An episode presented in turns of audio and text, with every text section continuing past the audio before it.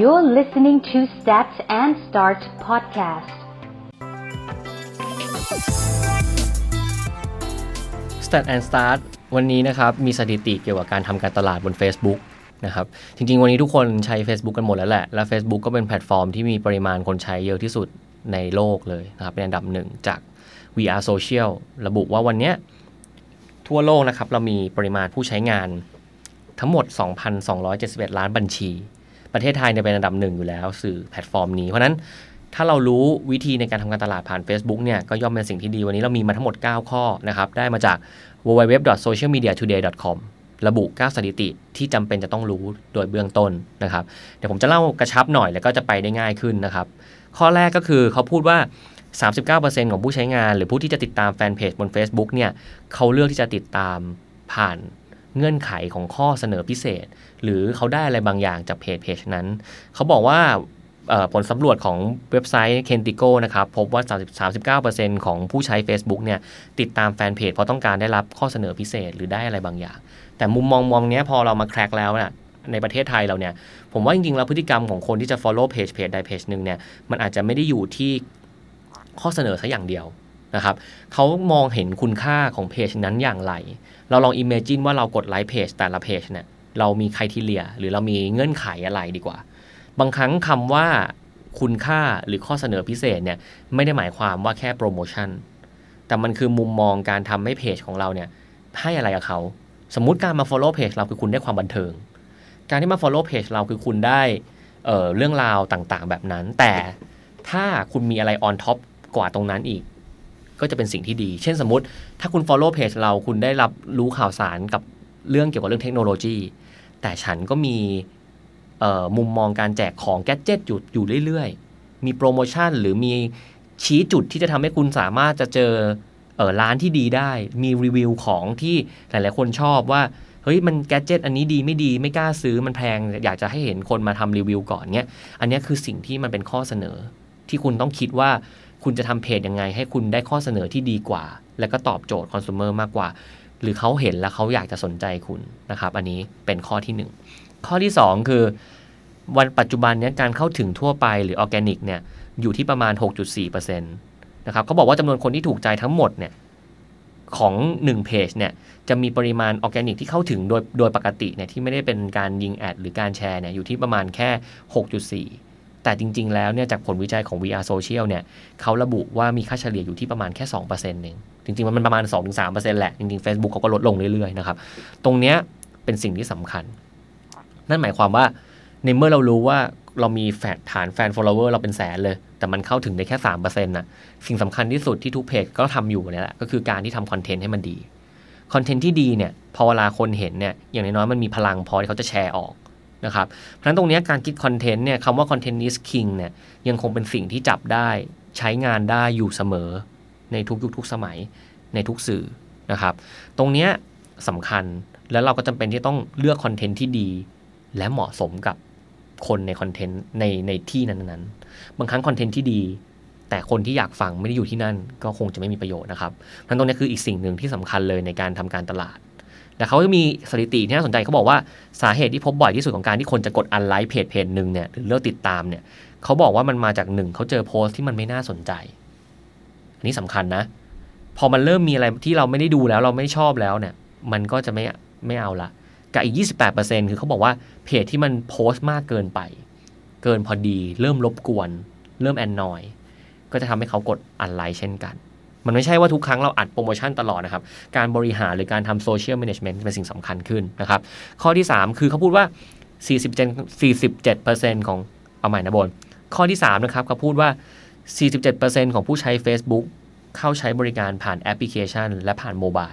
อันนี้เป็นสิ่งที่ค่อนข้างชัดเจน เพราะว่าโมบายเพ e เทชันในในประเทศไทยเราเนี่ย มันค่อนข้างเกิน 90%แล้วอะจริงๆ เกือบจะ 100%แล้วอะคนไทยทุกคนมีสมาร์ทโฟน เพราะอะไรครับ สมาร์ทโฟนแต่ก่อนราคาจะแพง สมัยนี้สมาร์ทโฟนเราซื้อได้ราคาสี่พันห้าพันไม่แปลกใจที่ว่าคุณตาคุณยายหรือทั้งคุณปู่เรา หรือคุณพ่อเรา บางคนก็มีมือถือสมาร์ทโฟนละเล่นเอาไว้เล่นไลน์อย่างเดียว สื่อสารได้ละ จะได้คุยกับลูกได้ เพราะนั้นมันเริ่ม penetration ไปหมดการเล่น Facebook บนเดสก์ท็อปเนี่ยมันก็ไม่ได้ตอบโจทย์นะครับเดสก์ท็อปไม่ได้ตอบโจทย์คนทุกวัยนะ mobile เนี่ยมันได้หมด นั่นเลยเป็นที่มาที่ว่าคนเนี่ยใช้งาน Facebook ผ่าน mobile app เนี่ยเยอะขึ้น พอเยอะขึ้นปั๊บ การคิดสื่อหรือการคิด content เนี่ยเราก็ต้อง concern ในเรื่องของการที่ว่าถ้าเขาใช้งานบน mobile เนี่ยมันจะมีความแตกต่างอย่างไรกับการใช้งานบนคอมพิวเตอร์ หรือถ้าเราจะทำเป็น mobile ad ที่จะยิงเข้าไปผ่าน Facebook เนี่ยเราควรจะทำอย่างไร เราเห็น vertical ad เราเห็น ad ที่ทำ sizing มาเหมาะกับภาพแนวตั้งหลายอย่าง บาง ad เนี่ยพอเราไปดูเป็นแนวนอนเนี่ยมันก็จะลำบาก หรือจริง ๆ บางครั้งเนี่ยพอเราทำ ad ที่มันดีไซน์มาเพื่อ mobile อย่างเดียวเนี่ย มันก็จะทำให้ consumer เนี่ยเขารู้สึก engage ได้มากขึ้น นะครับ อันนี้เป็นสิ่งสำคัญ เพราะนั้นเราต้องพยายามลองดูว่า เราจะสามารถคิดแอดหรือคิดอะไรที่มันเหมาะสมกับโมบายได้ไหมนะครับข้อต่อไปข้อที่ 4 จากผลสำรวจของ Smart Insight เนี่ยเขาพูดว่าจริง ๆ แล้วคนทุกคนเนี่ยเขาสามารถจะเสพคอนเทนต์แบบยาวได้อยู่แล้วแหละนะครับถ้าเขามีเวลาและเขามีสถานที่ที่เหมาะสม แต่บางครั้งเนี่ยการทำโฆษณาบน Facebook เนี่ยเราเลือกไม่ได้ที่ว่าคนที่ดูแอดเราเนี่ยเขาจะดูอยู่บนการเดินทางอยู่บน on the go เพราะฉะนั้นตรงเนี้ยสิ่งที่สำคัญที่สุดคือการมองหาหัวข้อแอด ให้กระชับและน่าสนใจเนี่ย มันจะทำให้เขาเกิดการสนใจมากขึ้น และเขาบอกได้นะว่าการที่ทำให้การที่คุณกระชับหัวข้อความยาวให้มันง่ายขึ้นเนี่ย มันจะส่งผลต่อค่าการคลิกที่เข้าไปคลิกเข้าไปทำอะไรบางอย่าง หรือค่า click through rate เนี่ยสูงขึ้นด้วยเช่นกันนะครับ5ก็คือ 80%ของวิดีโอที่มีเสียงและถูกเล่นอัตโนมัติเนี่ยเป็นสิ่งที่ consumer เกลียดมา ซึ่งจริงทุกคนเป็น ราะบางครั้งเราเล่นมือถือเนี่ยเราไม่ได้เล่นในที่ที่เราว่างเสมอนะ บางคนเล่นในในห้องประชุมใช่ไหมครับ บางคนเล่นอยู่บนรถ บางคนเล่นอยู่บนที่ที่แบบ เราไม่สามารถจะสร้างเสียงได้ เพราะมีเสียงออกมาคนหันมามองเราเรารู้สึกแบบ uncomfortable เพราะนั้นอย่างแรกคือวิดีโอที่เล่นออโต้จะเป็นอะไรที่ค่อนข้างน่ากลัวนิดนึงนะครับ กับมุมมองของการที่วิดีโออาจจะไม่จำเป็นต้องมีเสียงตลอดไปนะครับ เราจำเป็นที่ต้องหามุมมองว่าถ้าเกิดทำไงให้มันไม่รบกวนเขานะครับ เพราะฉะนั้นตรงนี้มันจะสอดคล้องกับข้อที่ 6 ครับ ที่บอกว่า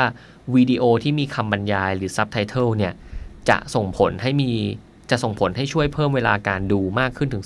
12%จากผลการสำรวจของ Facebook พบว่าเนี่ยใส่ซับไตเติลเข้าไปแล้วเนี่ยคนดูเยอะขึ้น จริง ๆ แล้วการใส่ซับไตเติลเข้าไปเนี่ยมันตอบโจทย์ข้อเมื่อกี้คือ เพราะคนไม่ชอบให้ ad มันรบกวนเรา ไม่ชอบให้โฆษณาหรือ content มันกวนเรา ในเวลาที่เราไม่ comfortable ที่จะดูมันแบบมีเสียง แต่เราก็จะดูไม่เข้าใจถ้าเกิดเราไม่มีซับไตเติลอะ เราก็เลยต้องมีการใส่ซับไตเติลเข้าไป ตรงนี้เราจะเห็นหลาย ๆ แบรนด์ทำแบบนี้แล้วนะครับ แล้วก็เยอะด้วย แล้วเราเองก็จะเป็นหลัง ๆ เราก็จะเห็นว่าเราดูเฟซบุ๊กเราดู ad เนี่ย เราดูผ่าน mobile ที่มันเปิดเสียงไม่ได้เนี่ยเราก็จะอ่านซับไตเติลไปด้วยได้ ก็จะเข้าใจมากขึ้นนะครับ ข้อที่ 7 คือเขาบอกโฆษณาวิดีโอของทุกคนเนี่ยมีเวลาเพียงแค่ 3 วินาทีในการดึงดูดความสนใจของผู้บริโภค อันนี้จริง ๆ มันเป็นเรื่องที่ที่น่าสังเกต ถ้าคุณลองสังเกตเพื่อนของคุณดีๆเนี่ยเวลาอยู่บนโต๊ะอาหารเนี่ยจริงๆทุกคนก็หยิบมือถือมาใช้อยู่ละ แต่ถ้าเราดูดีๆเนี่ยเราจะเห็นเลยว่าเฮ้ยคนเล่นมือถือหรือคุณเล่น Facebook เนี่ยคุณถ่ายกันเร็วมากเลยนะครับปื๊ดปื๊ดปื๊ดปื๊ดปื๊ดแล้วก็หยุดปื๊ดปื๊ดปื๊ดปื๊ดแล้วก็หยุดหยุดแล้วก็ย้อนกลับไปดู คือตาเรา capture อะไรได้เร็วมาก เหมือนเราชินแล้วอะ่ะ เพราะนั้นคุณมีเวลาแค่ 3วิครับ ที่เขาจะไม่เลื่อนหนีจากคุณแล้วเลื่อนไปดูอย่างอื่นข้างล่าง ตรงเนี้ยสำคัญมาก เพราะนั้น 3 สามวินาทีเนี่ยคือสิ่งสำคัญ มันก็มีมุมมองการทำแบบที่เรียกว่า fear of missing out อันนี้คือการสร้างความสงสัยตั้งแต่ 3 วินาทีแรก ให้คิดว่าวิดีโอเนี้ยมันมันจะมีอะไรต่อวะ หรือมันครั้งมันจะขึ้นมาเป็นการตั้งคำถาม คุณเคยรู้สึกแบบนี้ไหมเฮ้ยสามวิแรกเฮ้ยอะไรวะ รู้สึกเหมือนกันวะเฮ้ยมันคืออะไรวะ ดูต่อ อย่างน้อยๆการมี trigger ในวิดีโอหรือ content เนี่ย เป็นสิ่งสำคัญ ไม่ใช่แค่วิดีโอนะครับ ผมว่าภาพนิ่งเองเนี่ย headline หรืออะไรเป็นสิ่งสำคัญมากที่ว่าถ้าเขาเห็น headline แล้วเขารู้สึกว่ามันมันกระแทกใจเลยเนี่ยโอกาสที่เขาจะอ่านต่อ โอกาสที่เขาจะดูต่อเนี่ยก็จะมีสูงขึ้นนะครับสุดท้ายในข้อที่ 8 เนี่ยให้เอาใหม่บนเอออีกข้อหนึ่งเนี่ยคือข้อที่ 8 เขาบอกว่าโพสต์ที่สั้นและตรงประเด็นเนี่ยจะได้รับการ interaction หรือโต้ตอบเนี่ยเพิ่มขึ้น 23%เขาบอกว่าโพสต์ยาวเนี่ยมันจะไม่ช่วย เอาใหม่นะบน เขาบอกว่าโพสต์ที่สั้นและตรงประเด็นเนี่ยจะได้รับการโต้ตอบหรือ interaction ที่เพิ่มขึ้นถึง 23%นะครับตรงนี้ก็เป็นสิ่งสำคัญคือหลังๆเนี่ยเราจะเห็นว่าการเข้าถึงประเด็นที่ดีและชัดกระชับเนี่ยจะช่วยทำให้เขาเกิดความสนใจมากขึ้น แล้วก็มีการ interaction ได้ง่ายขึ้น หรือบางครั้งเนี่ยพอเวลาเรามีมุมมองในการหลีดคนไปหาสิ่งต่างๆเนี่ยบางครั้งเราใส่ลิงก์เข้าไปในโพสต์หรืออะไรแบบนี้นะครับหัวใจสำคัญคือการที่ว่าถ้าสมมุติคุณลิงก์ ไปที่เพจ landing page ละ แต่ landing page ของคุณเนี่ย มันค่อนข้างที่จะแบบไม่มีข้อมูลที่ตรงกันอะหลายๆคนชอบเอาลิงก์เว็บไซต์แบบเดียวกันอะใช้กับทุกแอดเลย แต่คุณต้องอย่าลืมว่าคอนเทนต์แต่ละแอดเนี่ยมันมีที่มาที่ไปในการคุยไม่เหมือนกัน consumer เขามี trigger ที่ต่างกัน ในหน้าเพจของคุณเนี่ยจริงๆ มันมีหลาย section ถูกไหมมันมีเมนูหลายอัน คุณควรจะเลือกอันที่มันมาตอบสิ่งที่คุณจะคุยกับเขานั่นแหละให้การกดเข้าไปในเพจเนี่ยเราเจอคำตอบเลย มันจะช่วยเพิ่มการ action มากขึ้น อย่างมากเลยนะครับ ต่อไปคือข้อสุดท้ายครับข้อที่ 9 เขาบอกว่าการโพสต์แบบวิดีโอ มีสัดส่วนการแชร์มากกว่าการโพสต์ประเภทอื่นๆ แน่นอนแหละวิดีโอมัน dynamic กว่า มัน capture attention ได้มากกว่า ก็เป็นสิ่งที่สำคัญ แต่จริงๆ การใช้งานของ ad Facebook เนี่ยมันมีหลากหลายวิธี แล้วไม่ใช่ว่าวิธีใดวิธีหนึงจะดีที่สุดวิดีโอจะเป็นวิธีที่ดีในการสร้าง attention แต่มันอาจจะไม่ได้ช่วยในบางเรื่อง เพราะนั้นการเลือกใช้เป็นสิ่งสำคัญนะครับ ตรงนี้ใน 9 ข้อเนี่ยที่วันนี้เอามาคุยกันแบบเร็วๆนะครับง่าย ๆ เราจะเห็นว่ามันก็เป็นพื้นฐาน แล้วก็เป็น basic ที่เราสามารถจะไปใช้ในการทำการตลาดหรือการโปรโมทข้อมูลต่างๆ ผ่าน Facebook แต่หัวใจสำคัญคือการที่คุณรู้ว่า คุณจะสื่อสารกับใคร คุณจะสื่อสารด้วยอะไร และคุณต้องการให้เขาทำอะไร ต้องการให้เขามี motivation อะไร ที่จะทำให้เขาทำแบบนั้น คุณจะโน้มน้าวเขาอย่างไร แล้วคุณถึงจะรู้ว่าคอนเทนต์อะไรเหมาะ และคุณก็เอาสิ่งที่มันเป็นข้อจำกัดต่างๆ ที่เรารู้เนี่ยเข้าไปเติม เฮ้ยมันควรจะมีซับไตเติลนะ เฮ้ยสามวีแรกทำไงให้มันมี fear of missing out วะทำไงเขาสนใจต่อ ตรงนี้คือสิ่งที่คุณต้องเอามาร้อยเรียงกันนะครับ แล้วก็เข้าใจว่าคอนเท็กซ์ที่คุณจะเอา เอ่อ message เนี่ยไปปล่อย มันเหมาะไหม มันให้อะไรนะครับคอน sumer ในพื้นที่นั้นต้องการอะไร เมื่อคุณเข้าใจตรงนี้แล้วเนี่ยการทำการตลาดผ่าน Facebook ก็จะเป็นสิ่งสำคัญ เพราะฉะนั้นวันนี้ทั้งหมดนะครับก็คือสถิติที่น่าสนใจในการทำการตลาดบน Facebook แล้วก็หวังว่าคุณจะสามารถได้อะไรบางอย่างเล็กๆน้อยๆเอาไปลองตั้งต้นคิด บางครั้งการไฟจูเล็กๆน้อยๆเนี่ยมันก็มีประโยชน์ในการที่เราสามารถจะสร้างการตลาดที่มีประสิทธิภาพมากขึ้น แต่อย่าลืมนะครับ สิ่งที่สำคัญที่สุดที่คุณอย่าลืมทำเลยก็คือการวัดผล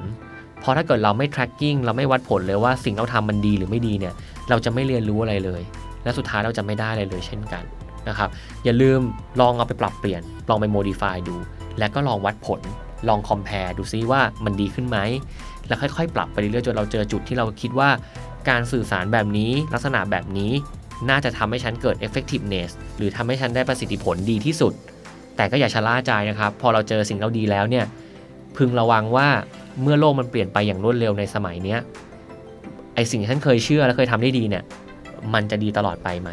ก็หมั่นมอนิเตอร์ลิงมันต่อไป การตลาดของคุณก็จะดีขึ้นนะครับคุณก็จะ maintain ธุรกิจ maintain การสื่อสารของคุณที่ดีได้ต่อไปนะครับยังไงวันนี้ Set and Start ขอลาไปก่อนนะครับ สวัสดีครับ โอเคครับ เทปนี้เป็นยังไงบ้าง หวังว่าทุกคนจะได้พลังบวกได้จุดสตาร์ทดีๆ จากการฟังนะครับ วันนี้นอกเหนือจาก content ที่เรามานั่งคุยกันแล้วเนี่ยก็จะมีประชาสัมพันธ์พิเศษนะครับที่มองว่าน่าสนใจมากๆเลยก็คือปัจจุบันนะคนไทยสนใจเรื่องกีฬาค่อนข้างเยอะขึ้น ไม่ว่าจะเป็นกีฬาบาสเกตบอลฟุตบอลเทนนิสวิ่งกอล์ฟซึ่งจริง ๆ กีฬาเนี่ยมันไม่ได้เป็นเพียงแค่ content หรือ entertainment แต่มันสามารถเป็นธุรกิจของเราได้ สามารถจะสร้างรายได้ สร้างตัวตนสร้างเราสร้างจุดเชื่อมโยงต่างๆ เป็นธุรกิจของเราได้ แต่ ต้องมีหัวใจสำคัญอย่างหนึ่งคือเราต้องเข้าใจระบบนิเวศของธุรกิจ หรือมุมมองของกีฬาก่อน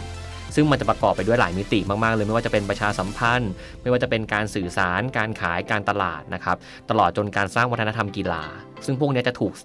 สอดแทรกอยู่เป็นเป็นองค์ประกอบสำคัญของอีโค y ิสเต็มนี้ ซึ่งตรงนี้ครับ ก็นานๆจะมีคอร์สเรียนที่มันตอบโจทย์มิตินี้ก็หายากนะ ผมนั่งคิดเออมันไม่ค่อยมีอะไรแบบนี้ ก็เป็นคอร์สเรียนด้าน Sport Marketing the Creator ที่จะจัดขึ้นนะครับในเร็วๆนี้ ตรงนี้จะทำให้เราเห็นมุมมอง การบริหารตรงนี้ทั้งหมดเลย แล้วก็มีเนื้อหาอะไรที่น่าสนใจมากมาย มี Exclusive Class มีอะไรที่คิดว่าคนที่สนใจการทำธุรกิจเกี่ยวกับสปอร์ตหรือมองหาองค์ความรู้เกี่ยวกับเรื่องของกีฬาเนี่ยน่าจะสนใจก็เลยมาประชาสัมพันธ์ให้นะครับ ถ้าเกิดใครสนใจนะครับสามารถติดต่อได้ที่ 089-926-2449 หรือ 084-077 7492 นะครับ ลองโทรเข้าไปดูแล้วก็ลองปรึกษาดู น่าจะมีมุมมองดีๆให้นะครับ ขอบคุณครับ